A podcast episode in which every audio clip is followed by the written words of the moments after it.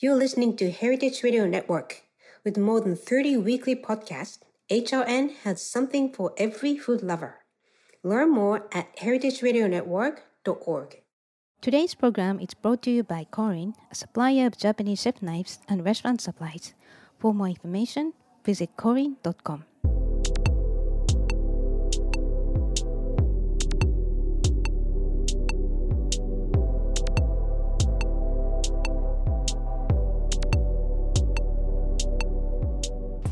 Hello, welcome to Japan Eats. I'm your host, Akiko Katayama, a food writer and director of the New York Japanese Culinary Academy, which promotes a deep understanding of Japanese cuisine in America. We are broadcasting live from Brooklyn, New York. This show is all about Japanese food and food culture. We see sushi at every day in the supermarket, but what is beyond the sushi? We hear dashi ramen izakaya, but what exactly are they? Japanese food is so mystery for many people, and I try to demystify it in this program with my cool guests. And my guest today is Vincent Kazuhito Lau, who is the knife sharpener at Korin, based in New York. Korin has been offering premium quality Japanese knives, tableware, and cookware to Japanese and non-Japanese chefs and consumers for the last 40 years. Vincent began studying knife sharpening in 2009, and thanks to his passion and patience, he has acquired difficult skills and the mindset of a professional knife sharpener. And full disclosure, Korin has been a long-time powerful supporter of Heritage Radio Network. And Korin and Japan Eats share the same mission to celebrate the unique Japanese tradition. And I've been hearing about Vincent's great reputation from many different sources. So here he is. And today we'll discuss how Vincent fell in love with Japanese knives, the challenges he had to conquer to become a knife sharpening expert, why we should sharpen our knives, and how to do, do it so effectively and efficiently, and Japanese knife buying tips, and much, much more.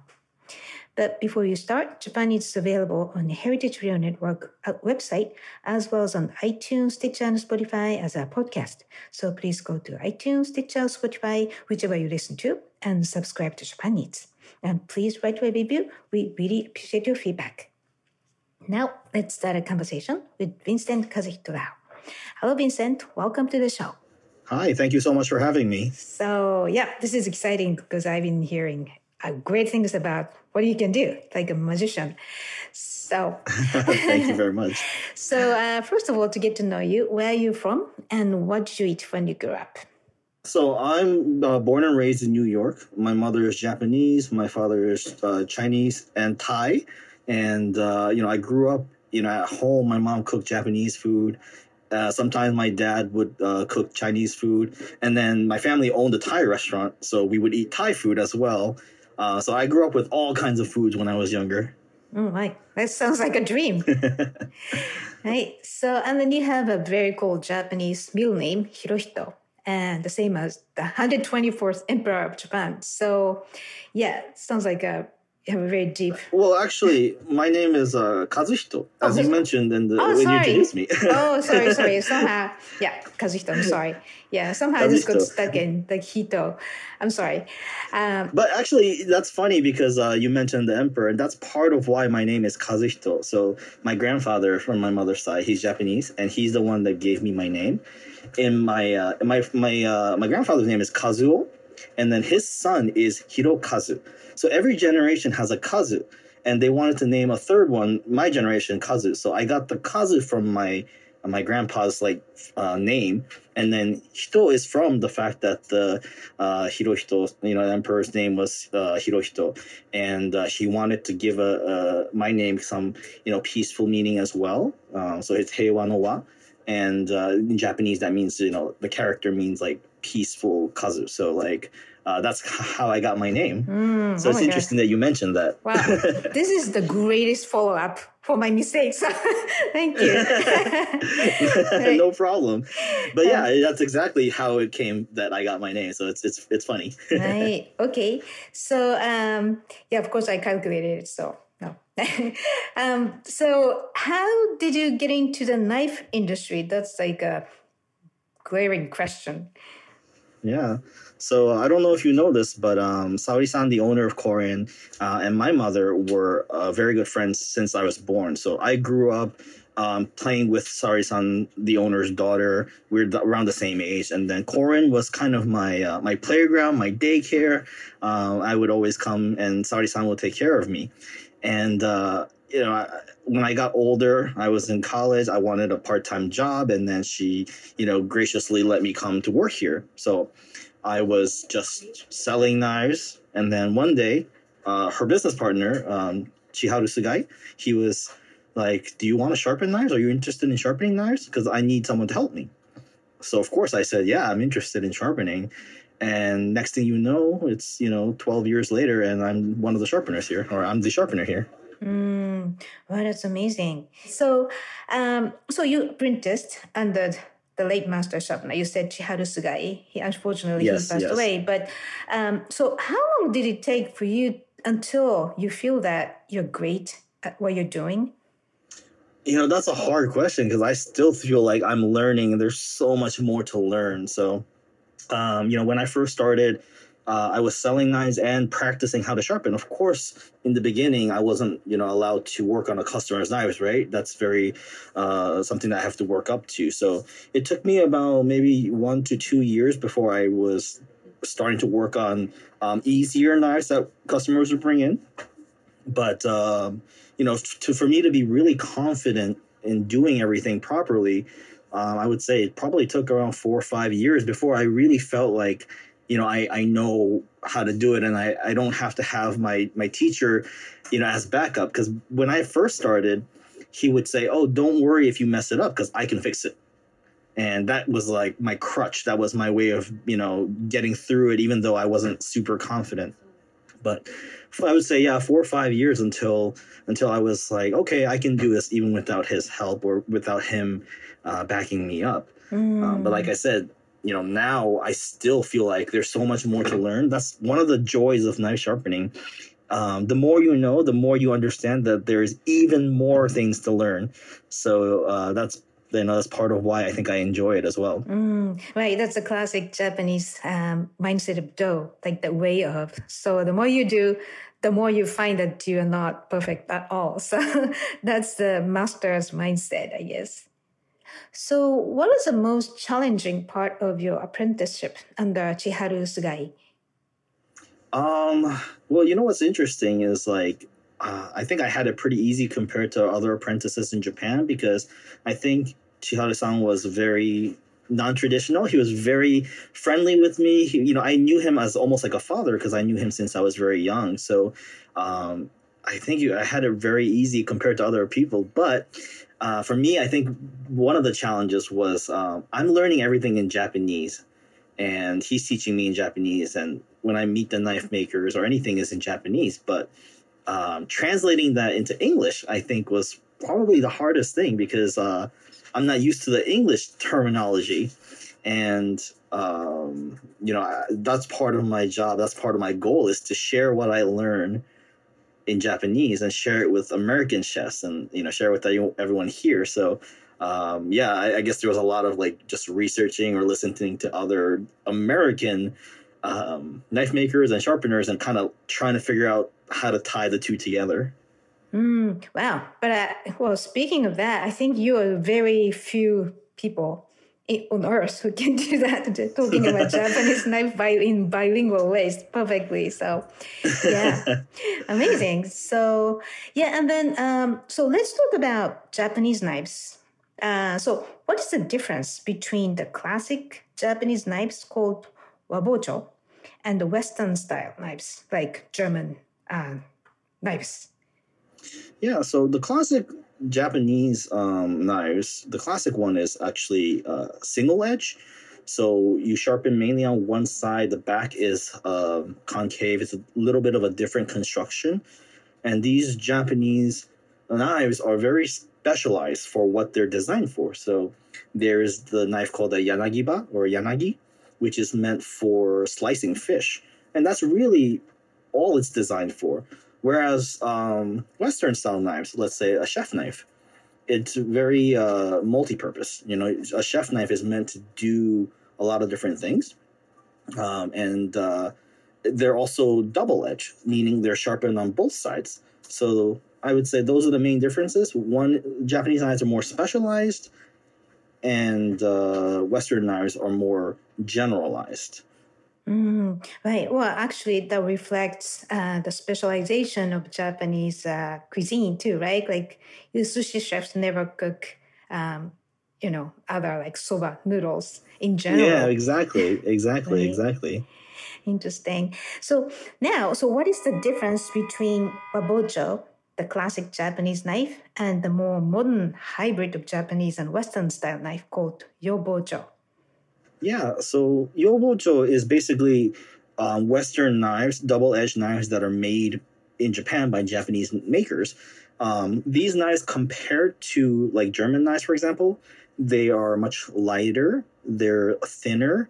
They also usually they're sharpened um, asymmetrically, so they're sharpened more on one side than the other, which gives the knife a sharper edge.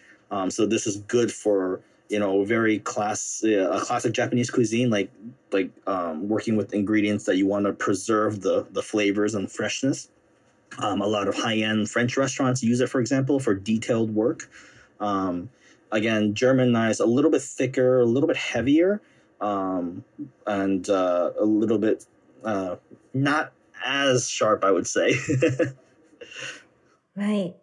So, um, you know, like your the Korin carries a lot of um, traditional wabocho, and Mhm. uh, is very very specialized. But then uh, yobocho, which is common used commonly used in Japanese households, and uh, even I used to own, I still own a good one. Um, so, so this the co- combination um, of the Western style, it's like uh, you know, the Japanese style knife is one-sided. You said earlier in the previous question, but Western style uh, Japanese knives that's the hybrid because it's a two-sided but sharper. Is that what it is? Yeah, so the sorry, the so the wabocho, the single side is the sharpest. And that's why you see like uh sushi chefs, for example, use single edge knives because the single edge knives um, do minimal damage to the ingredient. So when you're cutting fish, for example, by using a single edge, the sharpest knife, um, you preserve the freshness of the ingredient. Um, the yobocho is double edged. It's not as sharp as a wabocho, but the yobocho is more versatile so you can do um, more things with it. It's more uh, multi-purpose. Wait, but it's still thinner than German knives. It's it's example. still thinner than German knife. Yes. Mm, right. Okay. So there is a, something you know people don't think of um, anything between wabocho and uh, Western like German style knives, but there was something called yobocho, which is we shouldn't forget because it's so popular and it's so handy. So that's the word I think majority of our listeners have never heard of. Yeah, absolutely. You know, these knives are uh, now in any you know nice high-end kitchen in, in New York. You'll see yobocho being used. Um, you know, we sell a lot here at Korin, and you know, it's something that um, you know is is really accessible to everyone. You know, you can use it at home, you can use it in a restaurant, you can use it in very many different kinds of situations. Mm, right. So, uh, so what's the price range of good wabocho and yobocho, respectively? Hmm So you know, there's there's a wide range of price ranges, right? Um, so yobocho is usually, you know, there are knives meant for more beginners. Uh, some, let's say culinary students that can be around a hundred dollars, um, but then you can go all the way up to, you know, several hundred to even close to a thousand dollars in terms of yobocho, and the difference is is the type of metal, the type of steel. When you you know when you go to the uh, knives that are more closer to a one thousand dollars, these knives are uh, very hard metal, so they're meant to stay sharp for a long time for for professional chefs who you know need something that they don't have to sharpen so frequently. But there are also knives that are on the lower end, around a hundred dollars, very affordable. This is great for culinary students who are uh, need to practice how to sharpen as well. Um, these are great for home users who maybe don't use their knife nearly as much as a professional chef. Um, so there's a wide range for um, for uh, for yobocho, and then same thing for wabocho as well. Um, although Wabocho starts a little bit higher in price because these knives are hand forged by a blacksmith, and there's uh, a lot more processes involved in making each knife. So I would say these start a little bit closer to 200 and they can go um, up to several thousand dollars. I think the most expensive uh, we have currently in Korin is around uh, five thousand or six thousand dollars for wabocho.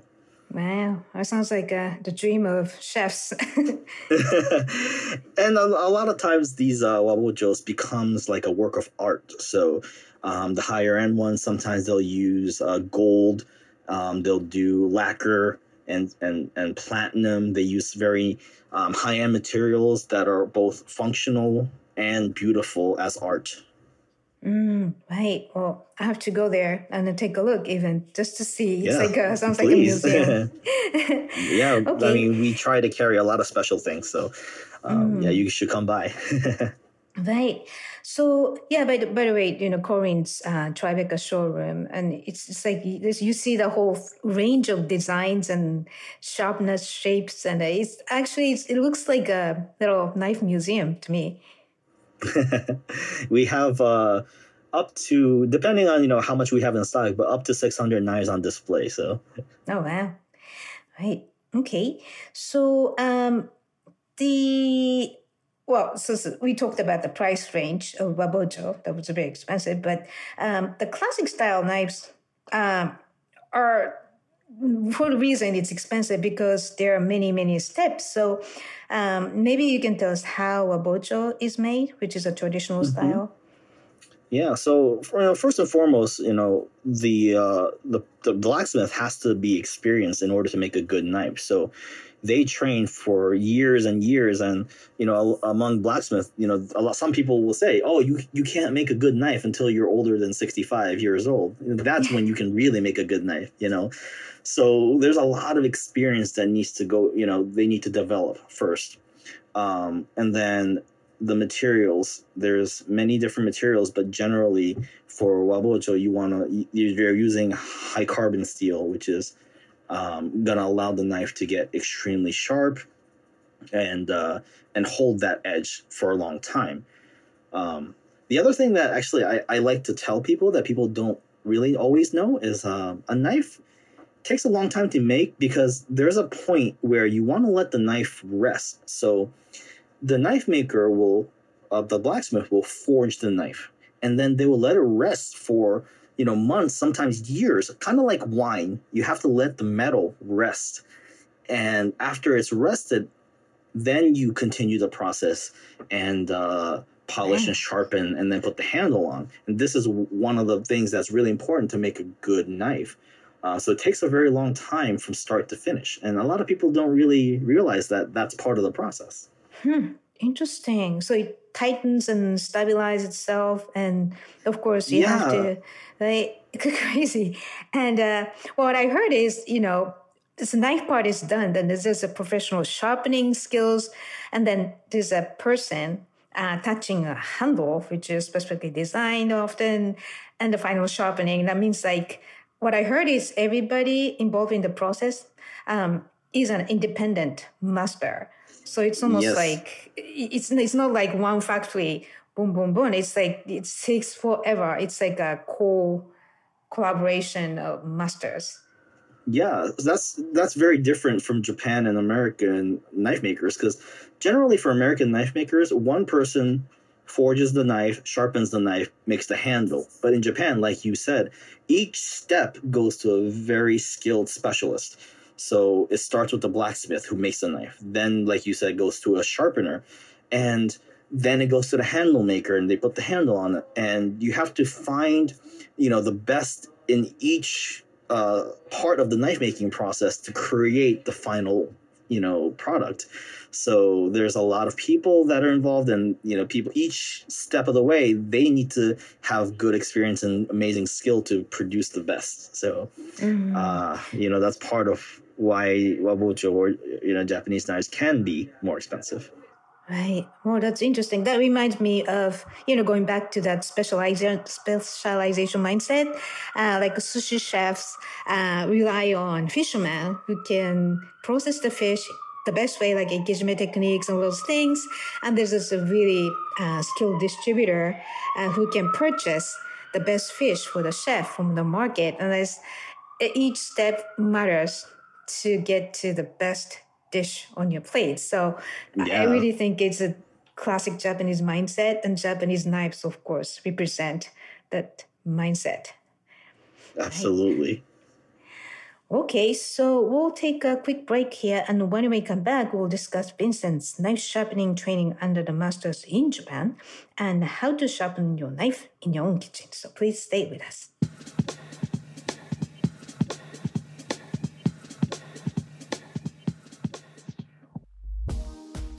Today's program is brought to you by Korin, a supplier of Japanese chef knives and restaurant supplies.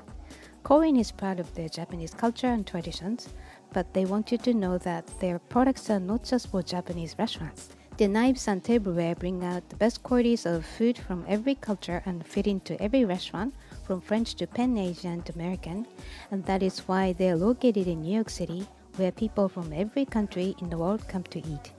Korin's Tribeca showroom is home to the most extensive collection of Japanese chef knives in the world, including Japan. Stop by to view their exquisitely designed tableware and the Welsh natural sharpening stones. They have a whole range of knife services from repair and rust removal to reshaping and realigning. Korin is dedicated to this ideal, bringing the highest quality Japanese design to your table so you can experience the unparalleled quality of Japanese craftsmanship in your home or restaurant. For more information, visit korin.com. Welcome back. You're listening to Japan Eats on HRN, Heritage Radio Network. And I'm your host, Akiko Katayama. And my guest today is Vincent Kazuhito Lau, who is knife sharpener at Korin, based in New York. Okay, so um, there are many knife production regions in Japan. So maybe you can tell us some of the most famous regions and uh, characteristics of each region. Yeah, um, so I think two of the big ones I would say are Seki and Sakai. So Seki is uh, a, a, city that um, I think a lot of the uh, yobocho are made. And their history, they used to make um, samurai swords or katana. And that transitioned slowly into um, knife making, culinary knife making, when you know the, the making swords wasn't necessary anymore. Uh, the other place that is really well known for knife making is Sakai. So Sakai is right outside of Osaka, and they have a long history of ironworking. So that's part of why they're able to get these great, um, great uh, ingredients, the materials, to create some of the best knives in Japan. Mm, right. So, and I heard um, we discussed how specialized the those classic uh, the knife makers were that I heard um, only a handful of masters exist to preserve that tradition, right? Yeah, I think um, you know before uh, doing this knife making trade, it, it's very intensive. It takes a very long time to um, to to gain the skill. And then a lot of younger generations would go into other industries like you know IT and you know computers. And um, there weren't many people continuing on this knife making tradition. So slowly there were less and less people. And now there's you know really a handful of of experts that can make the the best knives in Japan. But thankfully it seems like there's more people uh, interested in going back to this knife making industry, and there's there's been a little bit of a resurgence in, in interest towards this um, you know this tradition. Mm, right. I think partly because um, you know all the social media uh, now featuring the cool work like yours, and uh, there's something very you know impressive and visually, and it's it's very spiritual too. So I understand why, but uh, it's it's amazing how younger generations are actually getting into that. So that's a good news. You know what's interesting, I I feel is that um, and this is you know talking to some of the makers in Japan, it seems like now there's more interest in Japanese knives outside of Japan than within Japan because now there's so many American chefs and European chefs that really appreciate the work that goes into the craftsmanship of making these knives and you know that that interest is really um, sparking this new, you know, uh, younger generation to come back and, and, and start to learn uh, the traditions. You know, part mm. of it was with Saori-san, for example, uh, uh, the owner of Korin, she really, you know, put a lot of energy into to really teaching about how great these Japanese knives are, and uh, over the last forty years, it's really showing, you know, how it's affected the industry. Mm, right, that's interesting because that reminds me of how the Japanese sake industry has been resurging because of the popularity outside Japan, and younger generations mm-hmm. started to realize, oh, this is not a dad's drink; it's a very cool, stylish drink. So sake yes. is becoming more popular. So hopefully, it's going to keep happening in many other areas of tradition in Japan. Yeah. Right. So, and then in 2012 you went to Japan to train yourself further and visited the homes of knife production. That's uh, yeah. the mentioned Sakai and Seki. So, could you tell us about the experience and what you learned from the masters? Yeah, so up, up until that point, um, mainly I learned from my teacher, Mr. Chiharu. And uh, by going to these knife makers and Seki and Sakai, you know, I'm able to see how there's other ways, other subtle things that uh, people will do about sharpening. So I was able to really absorb from you know all different kinds of people and really see what works best for me. Uh, so I thought that was really something that was so valuable for me to go.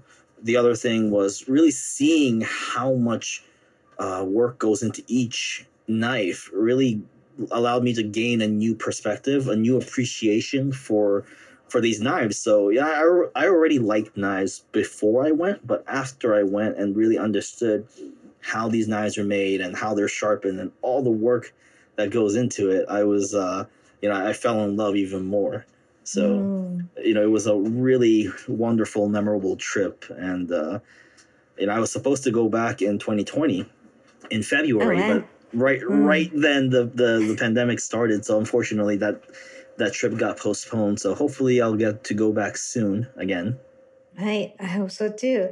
Right, that's interesting that um, once you see what's being made, your interest deepens and your understanding deepens and the respect deepens into whatever the products are. So, yeah, yeah that's great. Absolutely. So you know, right. it gives me more you know excitement to share that like what I saw with with our customers and and chefs here, and really try to to even a little bit understand and and, and appreciate you know what I saw. Mm, right. Yeah, and uh, so let's talk about sharpening itself. So, why is it important to sharpen your knife? Um, so a couple things, right? Number one is it's uh, when you have a sharp knife, you know, you're doing less damage to the ingredient itself. So if you're cutting an apple, for example, uh, you cut an apple with a sharp knife, it's gonna discolor more slowly. It's gonna it's not gonna brown as fast. Or you cut onions with a sharp knife, um, you're not gonna tear up as much because you're not crushing the uh, the cell structure. Um, so sharpening your knife really will improve your cooking just because you're able to preserve the flavors of the ingredient better. Mm. The other mm. thing you want to sharpen your knife is because of safety. You know, I know it's a little bit cliche, but people usually say a sharp knife is safer because uh, if you have a dull knife and you're trying really hard to cut something, you're applying more force, and you can actually slip or you know hurt yourself by by using a dull knife. When you have a sharp knife, it's gonna everything will be smooth, you know. So as long as you're aware of using the knife properly, it's a lot safer. Mm, right. Yeah, it is funny that um, I mean the sashimi. I, I had a block of sashimi and uh, I slice tried to slice it and it was so ugly it's like a bumpy and i sharpened the yeah. knife and then i was like wow how what a difference yeah. i could easily make so yeah you know one thing that the professional chef actually told me about the sashimi right? When you cut the sashimi with a, a sharp knife the the segment that you cut is going to be more smooth. Um, so when you dip it in soy sauce it doesn't absorb too much soy sauce and you can taste the fish. But if you cut the sashimi with a dull knife, you're almost tearing at the uh, at the fish. So the the segment is more porous, so it absorbs a lot of soy sauce, and the soy sauce will overpower the flavor of the fish. So uh, sharp knives can affect the flavor of you know what you're cooking or or, or your uh, sashimi sushi as well. Mm, interesting. Wow, good to know. Um, okay, so so, so how often should you sharpen your knife? that is probably the hardest question to answer because everybody uh, uses their knife differently and what you're cutting is gonna be uh, affect how long your knife stays sharp also what metal your knife is made of will affect how long your knife stays sharp uh, so there's so many variables but generally speaking I would say if you're a professional chef, you probably want to touch up your knife at least once a week, sometimes more, depending on what your knife is made of. Um, if you're a home user, I would say every six months, maybe to a year, depending on again what knife, uh, what metal your knife is made of. Mm, I, I even don't know what it's made out of. That's my problem. I have to examine first, or maybe bring it to you and you can tell me. Um, yeah. Yeah. So so but I know, of course, it's the best way is to bring my knife to you and uh, probably you're gonna make it like pristine. But on a daily basis, um, what's the best way to maintain the sharpness? Like you said, I, I you know, I I think my knife gets dull because my sharpening skills like every couple months uh, are not enough. So it, it gets dull like by cutting vegetables like oh, this is not cutting well this is stuck to each mm-hmm. other so what's the best way at home to maintain i mean the sharpened knife yeah um you know i i, I definitely say you, you should get a, a whetstone um and a lot of times people are intimidated by a whetstone but it's actually not that difficult. Um, it's just difficult to master. But in terms of getting and maintaining an edge, it's actually not that difficult. So um, getting a, a whetstone and, and learning how to use that properly will go a long way for for sharpening and maintaining your knives at home or professionally. Mm. So whetstone you mean by uh, like I have one. Uh, so there are two uh, like two um, different grains of the stone like attached mm-hmm. to each other. So once once you get it wet and then fully make it like smoother, like with water, and you sharpen with the coarse side, and then flip to the other side and sharpen. Right, that's the idea of whetstones. Correct. Yeah. So generally, the stones come in different uh, roughness or coarseness, like you said. Uh, and it's kind of like sandpaper. You start on the rougher and then you slowly work your way up to the finer. So, as a professional, um, depending on the knife, I can use up to you know five or six stones. But for home users, you know, two stones is really gonna go a long way. So I would definitely uh, get a medium grit, a medium grain, and then a fine grain uh, to sharpen your knives and maintain your knives at home.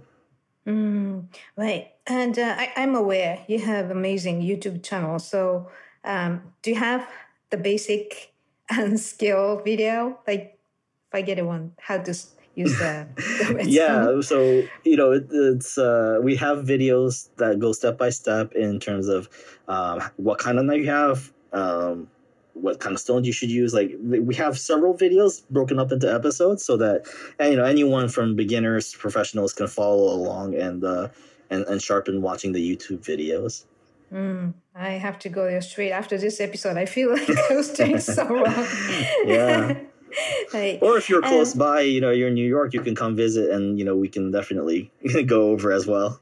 Okay. Yeah, it's important, right? To I never thought of what the ingredients of knives are. So, yeah, it's the one thing I I should pay attention to.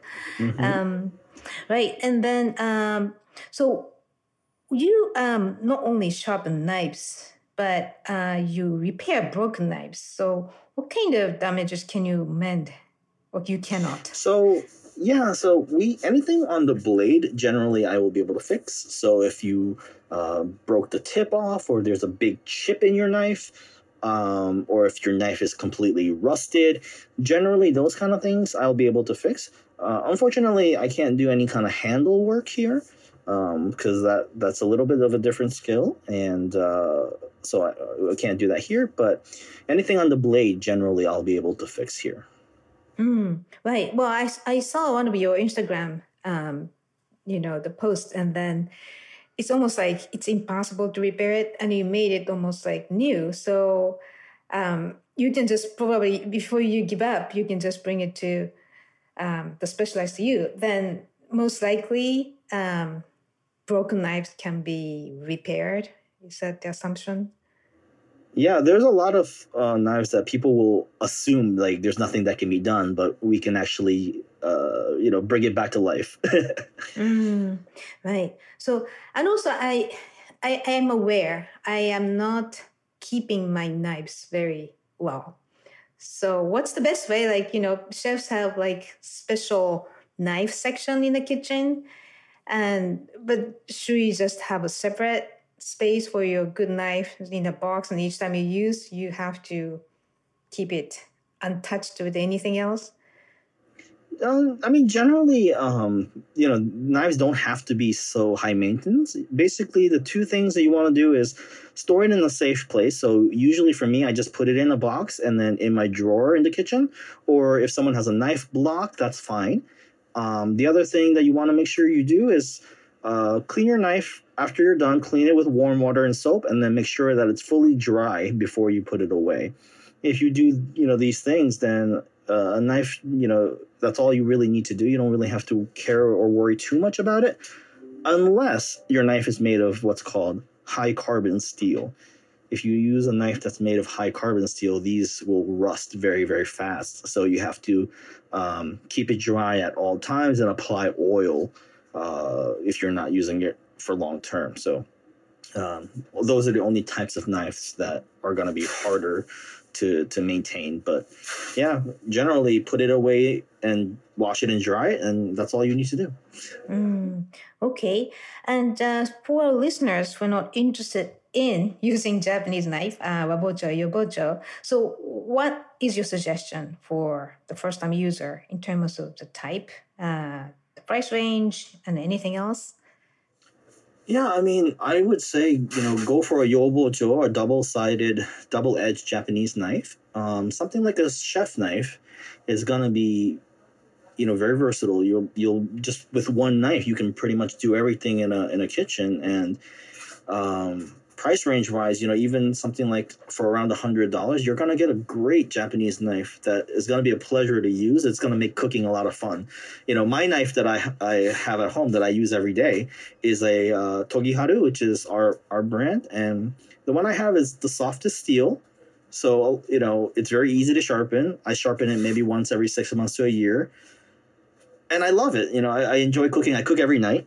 You know, people assume that I have like you know a knife that's hundreds and thousands of dollars, but my knife is a very basic knife and I, I really enjoy using it every day. Huh, interesting. So what's the, is that a, just a general um, yobocho? Like, you know, for example, people uh, discuss like uh, santoku is good or certain style of knives are better for home cooks.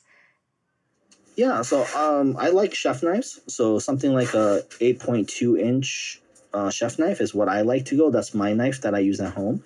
Um, Santoku is also good. Santoku is multi-purpose, and uh, it's it's a little bit smaller than a chef knife. So if you have a smaller kitchen, for example, you know a lot of kitchens in New York City are very small. So um, if you have a smaller kitchen, maybe a Santoku is a good option as well. But I would definitely say chef knife or Santoku, something that's multi-purpose use is going to be, um, you know, good for your first knife. Mm. Right. Okay. And then the price range can be um, you know around a hundred dollars and uh, you're getting a great knife definitely mm, right and any suggestions about uh, sharpening stones um yeah i mean in the beginning i would say before you buy a sharpening stone um, check out our youtube videos or check out any youtube videos and see if it's something that you are interested in learning and if you are, I would say look for a double sided sharpening stone. This is great for home use. Um, but in some cases, if people don't want to learn the skill uh, and they're home users, they can just bring it into a professional, whether it's me or anyone, uh, once a year or so, and that's that's more than enough to to maintain the sharpness of the knife. Mm. Yeah, and some people, you know, Western chefs um, tend to use the honing steel. Um, mm-hmm. So what's the difference? I mean, do you still recommend uh, the whetstones? Yeah, so for home users, I usually say a honing steel is not necessary. Basically, a honing steel and a sharpening stone are two different things. A honing steel doesn't sharpen your knife. a honing steel realigns your edge. So uh, if if you're a professional chef, you're in the kitchen, uh, you need your knife to perform a little bit better. You can run it on the steel a little bit to restore the edge a little bit. But if your knife, if you've lost your edge on your knife, you need to use a whetstone to create a new edge. Um, for home users, I would say just having a stone will do the job of a honing steel as well. So I, I don't think it's necessary for a home user to nece- uh, to have a steel. Mm, interesting. Okay. So, yeah, well, you have a lot of skills you mastered, and you said you want to, um, you know, go further. So, what are your plans and dreams? You know, I I love what I do. Um, growing up, I didn't know what I wanted to do when I when I was an adult uh, as my, my career. And the one thing I knew was I wanted to use my Japanese. I can speak it fluently, and I wanted to use the fact that I'm bilingual. And this job really gave me the opportunity to do that. So I want to continue to teach and share, you know, my Jap- Japanese like traditions, right, to to these American chefs and be that kind of it's cliche, but I want to be that bridge, or Japanese would say kakehashi, right? Um, to to share this culture with with this all new audience uh, here in the states.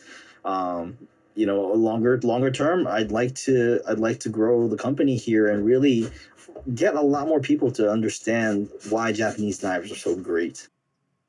Mm, right.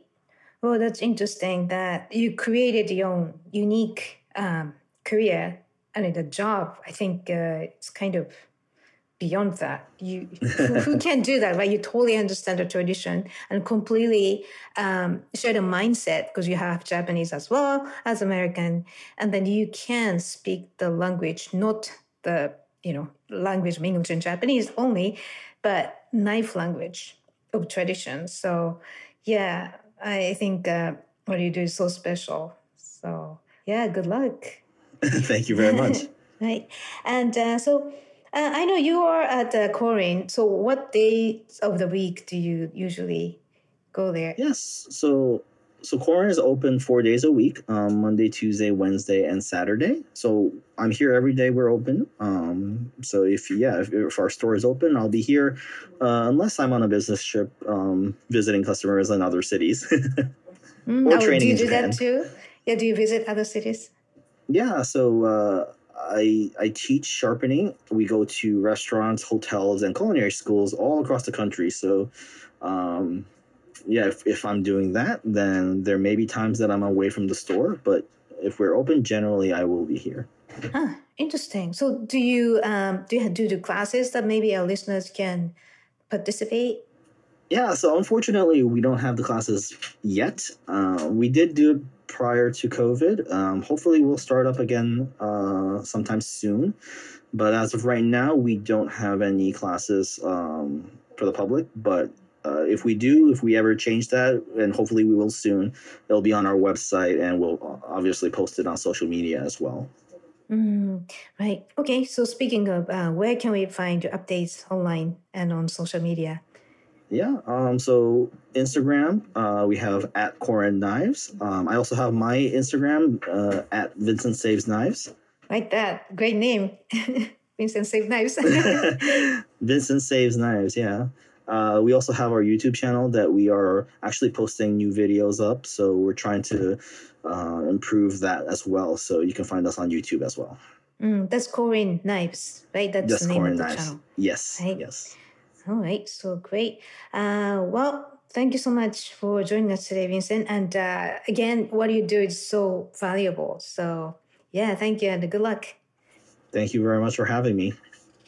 Right, so listeners, if you have any questions or comments about the show or short suggestions for short topics or guests, please contact us at Japan Eats at heritageradionetwork.org or akikokatayama.com. Japanese is a weekly program and it's always available at heritageradionetwork.org as well as on iTunes, Stitcher, and Spotify as a podcast. Engineer is Amen Benjamin, and thank you for listening. I will see you next week.